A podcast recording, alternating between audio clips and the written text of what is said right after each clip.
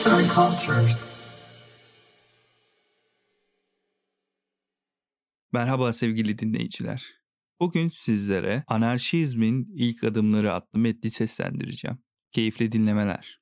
Nicola Machiavelli ve Jean Bodin gibi isimlerin mutlak monarşiyel sistemleri yani devlet otoritesinin merkezileşmesini çözüm yolu olarak gören yaklaşımı destekleyen fikirleri iki farklı grup tarafından muhalefetle karşılaştı. İlki Thomas More, Francis Bacon ve Campanella gibi isimlerin ortaya koyduğu eserler neticesinde görece bir taraf oluşturan ütopistler, ütopistler devlet yapısının iyileştirilmesi ve en başat olarak halkların mutluluk ereğine ulaşabilmesi fikrini esas alırken bir diğer grup bu duruma bütünüyle farklı bir açıdan yaklaştı.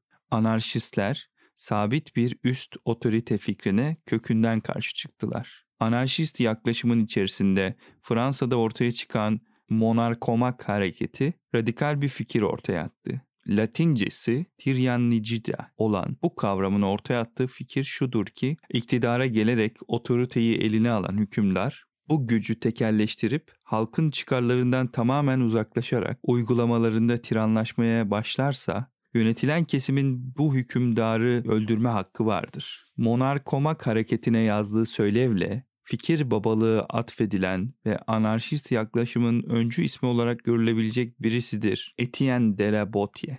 La Botie yazdığı kısa ama etkili eseri Gönüllü Kulluk üzerine Söylev kitabında anarşist yaklaşımın temel taşlarını oluşturur. Öncelikle siyaset kavramını ele alır ve akabinde onu reddeder. Bunu yaparken en başta Aristoteles'in Poetik adlı yapıtında insanı zun politikan yani kelime tercümesiyle siyasal canlı şeklindeki tanımlamasına karşı çıkar. Temelde insanların yaratılış gereği devlet kurmak ve siyaset yapmak güdülerinin olduğu fikrini reddeder. Ona göre insanların siyasal hayvanlara dönüşmesi zamanla olmuştur. Labotier bu noktada siyasal yaşamı hükmeden, hükmedilen temeline oturtur. Fakat bu noktada son derece radikal bir sav ortaya koyar. Ona göre hükmedilen kesim yani halk hükümdarın iradesini mümkün kılar ve kendini gönüllü bir köleliğe mahrum bırakır. Bunun en önemli nedeni ise bütün iktidar türlerinin özünde tiranlık barındırmasıdır.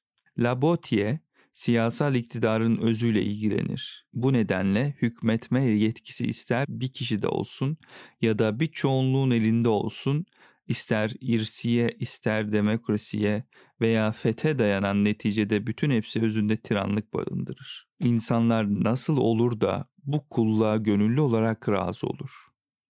İktidarların bunu sağlamasının kaynağı rıza imalatıdır. Cahilleştirici yapıda bir eğitim ile halklar kolayca ulaşacakları özgürlük fikrinden kulluğa ve hatta köleliğe razı olurlar.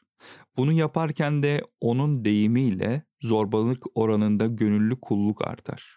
Etienne de la Botie bu açmaz için bir çıkış yolu sunamaz. Çünkü ona göre bir çıkış yolu da yoktur. Halk tirana ayaklandığı takdirde yapılacak devrimin ardından iktidara gelecek kişi veya kişiler de nihayetinde tiranlaşacaktır. Adeta ne kadar trajik de olsa halkların bu sistem içinde yaşamaya devam edeceklerini kabullenir. Çünkü insan bilmediği şeyin yokluğundan muzdarip olamaz. Yazan İrem Turhan, seslendiren Rıdvan Tüzemen.